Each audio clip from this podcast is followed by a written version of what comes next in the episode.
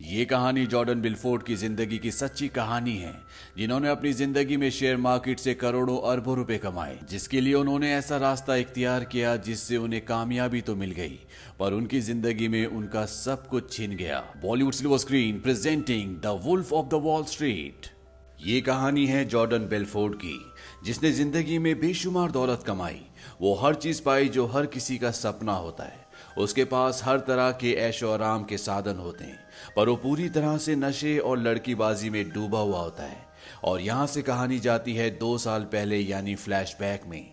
जहाँ जॉर्डन को दिखाया जाता है कि वो एक मिडिल क्लास फैमिली से है। वो एक स्ट्रीट स्टॉक ब्रोकर की जॉब ज्वाइन करता है। उसका बॉस जिसका नाम एल एफ़ रॉस चाइल्ड है, वो ड्रग्स और लड़कीबाजी का आदि है। और जॉर्डन को भी अपनी तरह की ज़िंदगी जीने को बोलता है। वो जॉर्डन को मार्केट के बारे में यही सिखाता है कि क्लाइंट्स को नहीं, बल्कि खुद को अमीर बनाने के लिए काम करो। वो बताता है कि ट्रेडिंग की दुनिया में क्लाइंट्स को सिर्फ़ ऑन पेपर से अमीर बनाओ, लेकिन कमीशन लेकर तुम खुद अमीर बन जाओ। जॉर्डन की ज़िंदगी ठीक ठाक ही चल रही होती है, पर सब कुछ तब बदल जाता है जब स्टॉक मार्केट की दुनिया में ब्लैक मंडे का दिन आता है। ब्लैक मंडे स्टॉक मार्केट की दुनिया में वो दिन है, जब मार्केट पूरी तरह से क्रैश हो गया था, और मार्केट क्रैश होने की वजह से जॉर्डन की जॉब छूट जाती है। अब जॉर्डन को काम चाहिए, इसीलिए वो कोई भी काम करने के लिए तैयार है। वो न्यूज़पेपर में जॉब ढूंढना शुरू करता है, लेकिन उसकी वाइफ उसे बोलती है कि वो स्टॉक ब्रोकिंग का ही काम करे। जॉर्डन अपनी वाइफ से बोलता है कि मार्केट क्रैश हो गया है और इस वक्त स्टॉक ब्रोकर की किसी को ज़रूरत नहीं है। तभी उसकी वाइफ अखबार के एक छोटे से इश्तेहार पर नज़र डालती है, जो कि एक छोटी सी ब्रोकरेज कंपनी का होता है। अगले दिन जॉर्डन वहाँ पर जाता है। ये एक बॉयलर रूम ब्रोकरेज फर्म होती है। बॉयलर रूम एक तरह का कॉल सेंटर होता है, जहाँ पर लोग कस्टमर्स को कॉल करते हैं और उन्हें झूठी पॉलिसी, झूठे वादे करके उनके पैसों को इन्वेस्ट कराते हैं, जिससे उन्हें बहुत फ़ायदा होता है। और जो भी उनके कस्टमर्स होते हैं, वो पूरी तरह से नुकसान में रहते हैं।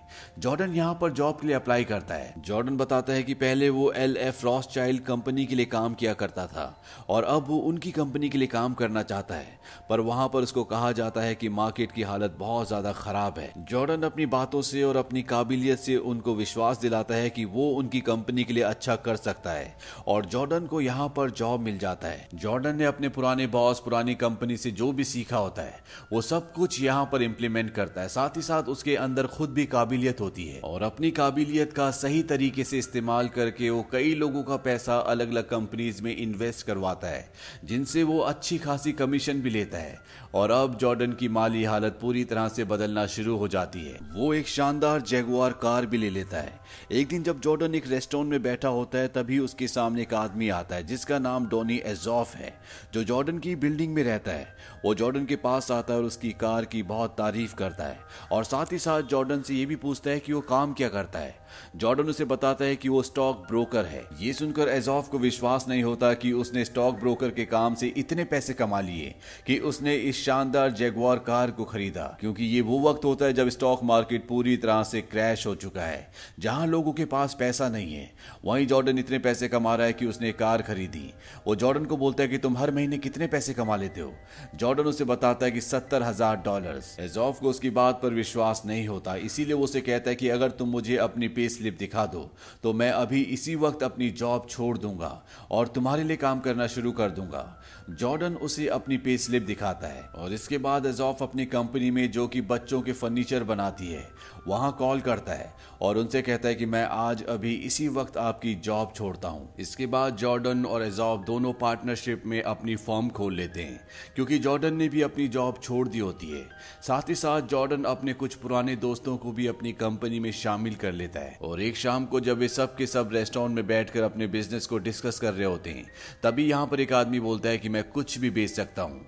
जॉर्डन उसे बोलता है कि ठीक है, तुम ये पेन बेच कर दिखा, वो उसे अपना पेन दे रहा होता है। पर वो आदमी बहाना कर देता है, वो कहता है कि पहले मैं अपना खाना खत्म कर लूँ।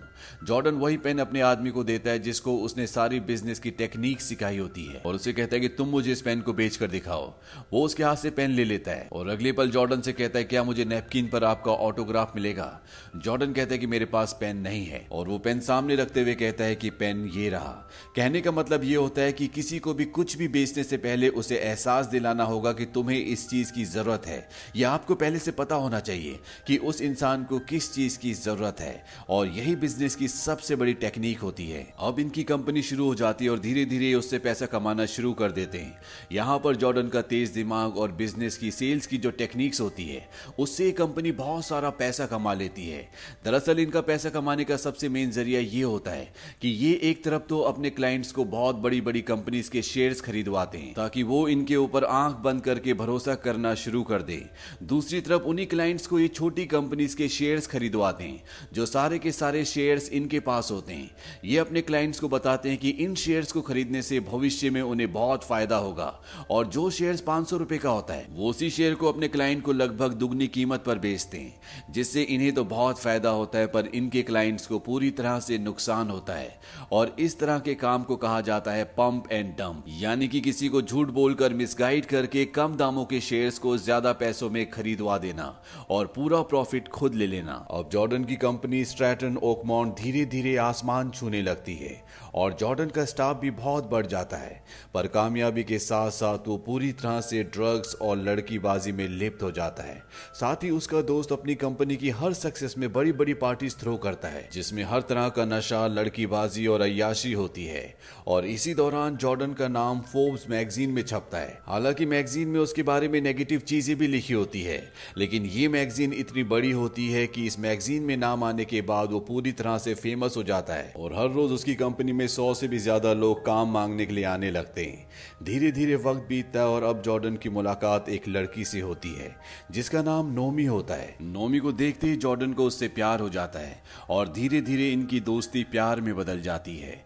ये फिजिकली भी एक दूसरे के बहुत क्लोज आ जाते हैं और जॉर्डन की पत्नी को इनके रिश्ते के बारे में पता चल जाता है, जिस वजह से जॉर्डन और उसकी पत्नी का डाइवोर्स हो जाता है। डाइवोर्स के बाद जॉर्डन नॉमी से शादी कर लेता है और ये शादी बहुत ही शानदार तरीके से होती है। इसमें बहुत पैसा खर्च करता है। साथ ही साथ वो अपनी पत्नी नॉमी को एक यॉट भी गिफ्ट करता है। अगले 18 महीनों तक ये दोनों एक दूसरे के साथ बहुत अच्छा वक्त गुजारते हैं। यहाँ तक कि जॉर्डन एक नया घर भी खरीद लेता है, जहाँ नौकर, चाकर और दुनिया की सारी सुख सुविधाएँ होती हैं। पर कुछ दिनों के बाद जॉर्डन की पत्नी उसकी अयाशियों से परेशान हो जाती है। और अब इन दोनों के बीच में नोकझोंक होना शुरू हो जाती है। वहीं एफबीआई की नज़र जॉर्डन की कामयाबी पर पड़ती है और उनके हाथ उसकी दूसरी शादी का टेप लगता है, जिससे वो भाप लेते हैं कि जॉर्डन काफ़ी अच्छे पैसे कमा रहा है। और अब एफबीआई उसकी कंपनी के ऊपर इन्वेस्टिगेशन करना शुरू कर देती है। इसी बीच Jordan 22 million dollar share market में इलीगल तरीके से कमाता है। जॉर्डन के डैड उसे समझाते हैं कि उसे तरीके से काम करना होगा, ताकि वो एफबीआई से बच कर रह सके। वहीं मात्र तीन घंटे में 22 मिलियन डॉलर्स कमाने के बाद एफबीआई का शक अब जॉर्डन पर और भी पुख्ता हो जाता है। इसीलिए एफबीआई ऑफिसर्स उसके यॉट पर उससे मिलने के लिए आते हैं। जॉर्डन वहाँ बहुत ही समझदारी से बात करता है, और बातों ही बातों में वो उन्हें ब्राइब भी ऑफ़र करता है, जिसके कारण ऑफिसर थोड़ा भड़क जाता है। इन दोनों के बीच में बहस होती है और ऑफिसर ये बोलकर वहाँ से चला जाता है कि जल्दी दोबारा मुलाकात होगी।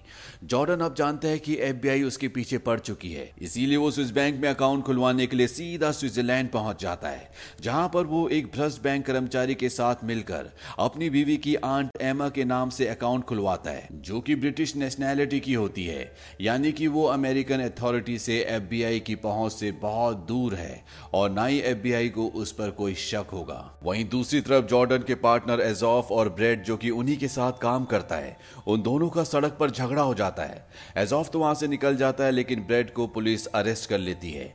दरअसल बाहर देश में सड़क पर बाहर खुलेआम झगड़ा करना कानूनी अपराध है, इसीलिए उसे अरेस्ट कर लिया जाता है। वहीं जॉर्डन का जो प्राइवेट इन्वेस्टिगेटर होता है, वो जॉर्डन को कॉल करके बताता है कि ब्रेड को अरेस्ट कर लिया गया है। दरअसल इन्हें डर होता है कि ब्रेड कहीं एफबीआई के आगे इनकी पोल ना खोल दे। उन्हें ना बता दे कि इनका सारा पैसा कहाँ पर है और किस तरह से इन्होंने पैसा कमाया है। यहाँ पर उसका प्राइवेट इन्वेस्टिगेटर उसे ये भी बताता है कि एफबीआई उसके घर का और ऑफ़िस का फ़ोन टैप कर रही है। उसे संभल कर रहना होगा। साथ ही साथ वो इस बात से भी नाराज़ होता है कि जब एफबीआई एजेंट उससे यॉट पर मिलने के लिए आया था तो उसने उसे रिश्वत देने की कोशिश क्यों की? थी।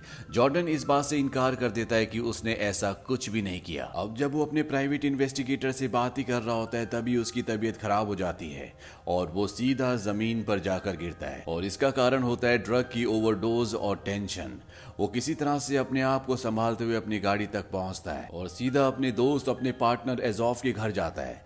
वहाँ इन दोनों के बीच में झगड़ा होता है। जॉर्डन उसे कहता है कि ब्रेड अरेस्ट हो गया, तुम्हें मुझे बताना चाहिए था। अब हम दोनों भी अरेस्ट हो जाएँगे। एफबीआई हमें नहीं छोड़ेगी। पर एजॉफ को उसकी बात समझ नहीं आती क्योंकि खुद भी वो बहुत ज़्यादा नशे में होता है।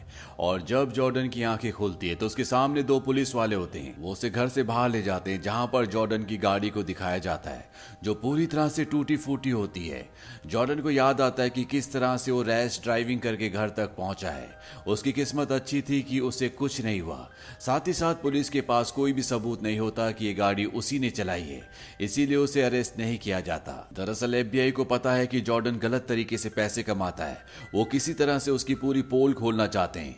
दरअसल उनके पास कोई सबूत नहीं होता, क्योंकि जॉर्डन का अब सारा पैसा स्विस बैंक में है। अगले दिन उसके पिता उसे समझाते हैं कि तुम्हें अब कंपनी छोड़नी होगी।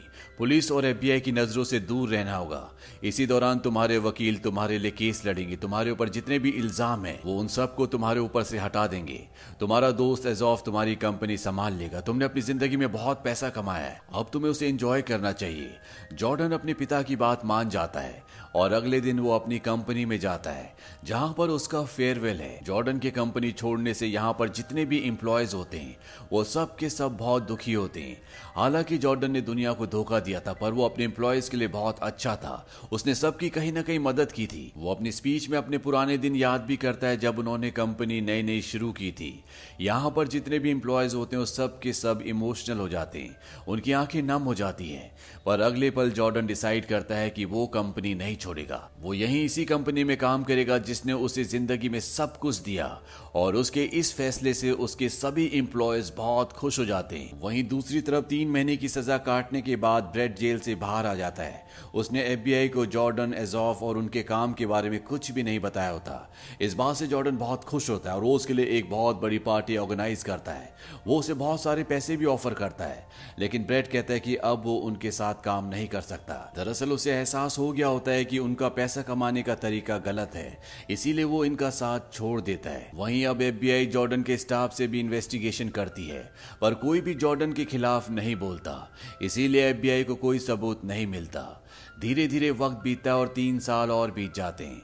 और ये वक्त होता है सन उन्नीस सौ छियानवे का, जहाँ जॉर्डन और रिजॉफ अपनी अपनी पत्नियों के साथ यॉट से इटली जा रहे होते हैं। और तभी उन्हें पता चलता है कि आंट एमा को हार्ट अटैक आया था, जिससे उनकी मृत्यु हो गई। ये सुनकर जॉर्डन पूरी तरह से परेशान हो जाता है, क्योंकि उन्हीं के नाम पर उसने स्विस बैंक में अकाउंट खुलवाया था। और उसका जितना भी ब्लैक मनी है, वो सब का सब आंट एमा के अकाउंट में है। वो स्विस बैंक के एम्प्लॉय को कॉल करता है, उसे बताया जाता है कि उसे जल्द से जल्द यहाँ पहुँचना होगा, नहीं तो उसका सारा पैसा जब्त कर लिया जाएगा। हालाँकि उसकी पत्नी कहती है कि उन्हें उसकी आंट के फ्यूनरल पर लंदन जाना चाहिए। पर जॉर्डन कहता है कि तुम्हारी आंट अब इस दुनिया में नहीं रही, वो मर चुकी है। उनकी डेड बॉडी कहीं नहीं जाएगी। लेकिन अगर मैं नहीं गया तो मेरा सारा पैसा चला जाएगा। वो यॉट के कैप्टन को कहते हैं कि यॉट को यहाँ से सीधा मॉन को ले चलो और वहाँ से ये स्विट्जरलैंड चले जाएँगे।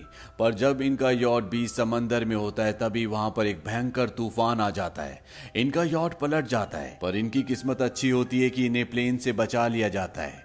और ये प्लेन और कहीं नहीं, बल्कि स्विट्जरलैंड की राजधानी जिनेवा जा रहा होता है। यानी कि अब ये सही वक्त पर स्विस बैंक पहुँच जाएँगे। पर तभी एक समुद्री पक्षी आकर इनके प्लेन के इंजन से टकराता है, जिससे ब्लास्ट भी होता है। यहाँ पर जॉर्डन को ऐसा लगता है जैसे ये ईश्वर का संदेश है। ईश्वर चाहते ही नहीं कि ये स्विस बैंक तक पहुँचे, इसीलिए वो स्विस बैंक जाता ही नहीं है। अब दो साल और बीत जाते हैं और एक दिन एफबीआई उसे अरेस्ट कर लेती है। दरअसल स्विस बैंक का वो एम्प्लॉय जिसने उसका अकाउंट वहाँ पर खुलवाया था, उसे पुलिस ने अरेस्ट कर लिया होता है और वो जॉर्डन का पूरा भांडा फोड़ देता है। यहाँ पर जॉर्डन के ऊपर केस चलता है। हालाँकि उसे बेल मिल जाती है, पर इसके बदले उसे 10 मिलियन डॉलर्स देने पड़ेंगे। जॉर्डन के पास अब इतना पैसा नहीं है, क्योंकि उसका सारा का सारा पैसा स्विस बैंक में फंस गया था। इसीलिए उसे बेल के पैसे देने के लिए अपने घर को, अपनी गाड़ी को सब कुछ बेचना पड़ेगा। पर यहाँ पर उसका दोस्त, उसका पार्टनर उसकी हेल्प के लिए आगे आता है। वो कहते हैं कि तुम्हारी बेल के दस मिलियन मैं चुका दूँगा। जॉर्डन इस बात से बहुत खुश होता है और अपने दोस्त को अपने गले से लगा लेता है।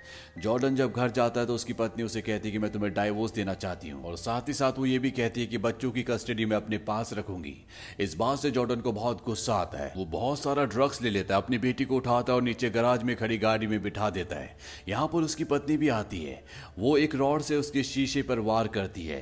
तभी जॉर्डन अपनी गाड़ी को बैक करके बाहर ले जाता है। उसकी स्पीड इतनी होती कि पीछे दीवार से टकरा जाती है। उसकी पत्नी अपनी बेटी को यहाँ से ले जाती है और ये उपल होता है जब जॉर्डन अपने परिवार को हमेशा के लिए खो देता है। अगली सुबह ऑफ़िस जाने से पहले एफबीआई वाले जॉर्डन की चेस्ट पर एक माइक लगा देते हैं, ताकि वो अपने कलीग से जो भी बातें करे उन्हें सुनाई दे और जॉर्डन के कलीग्स के खिलाफ एफबीआई को सबूत मिल जाए।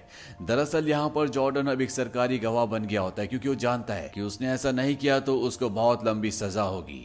वो ऑफ़िस जाता है और ऑफ़िस जाने के बाद जब वो अपने दोस्त एजॉब से बात कर रहा होता है तो वो एक पीली चिट पर उसे लिख कर देता है कि मेरी सारी बातें एफबीआई सुन रही है। इसीलिए अपना कोई भी राज मत खोलना। दरअसल वो चाहता था कि उसका दोस्त एजॉब बच जाए। अगली सुबह जॉर्डन के घर पर एफबीआई का ऑफिसर आता है और वो उसे वही येलो पेपर दिखाता है जिस पर उसने अपने दोस्त एजॉफ के लिए नोट लिखा था। इसीलिए एफबीआई उसे अरेस्ट कर लेती है। साथ ही साथ उसके ऑफ़िस में भी रेड पड़ती है, जहाँ पर एफबीआई बहुत सारे लोगों को अरेस्ट कर लेती है।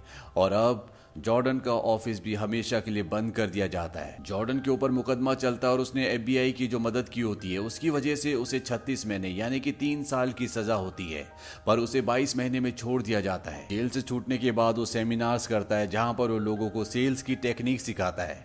यहाँ पर वो अपनी जेब से पेन निकालता है और सेमिनार में बैठे लोगों से पूछता है कि अगर आपको इसे मुझे बेचना हो तो आप कैसे बेचोगे? सब पेन के बारे में बहुत सारी बातें बताते हैं, लेकिन जॉर्डन को जिस आंसर का इंतज़ार होता है, वो उनमें से कोई भी नहीं देता। और इसी के साथ ये कहानी यहीं पर खत्म हो जाती है। जॉर्डन की ज़िंदगी की कहानी हम सब के लिए एक सबक है कि भले बुराई के रास्ते पर आप कितनी शोहरत, कितनी दौलत कमा लो, पर ऐसे रास्ते पर चलने के बाद कभी किसी को सुकून नहीं मिल सकता। जैसे कि जॉर्डन की ज़िंदगी में कभी सुकून नहीं था। यहाँ तक कि उसने अपने परिवार को भी खो दिया। इसीलिए हर किसी को ईमानदारी से सही रास्ते पर चलकर कामयाबी हासिल करनी चाहिए, ताकि वो ज़िंदगी भर आपके साथ रहे। ये फ़िल्म ईयर 2013 में रिलीज़ हुई थी। आई पर इसकी रेटिंग है 8.2 इस मूवी का बजट था 100 मिलियन डॉलर्स और बॉक्स ऑफ़िस पर इसने कमाई की थी 392 मिलियन डॉलर्स की। उम्मीद करते हैं कि ये कहानी आपको पसंद आई होगी।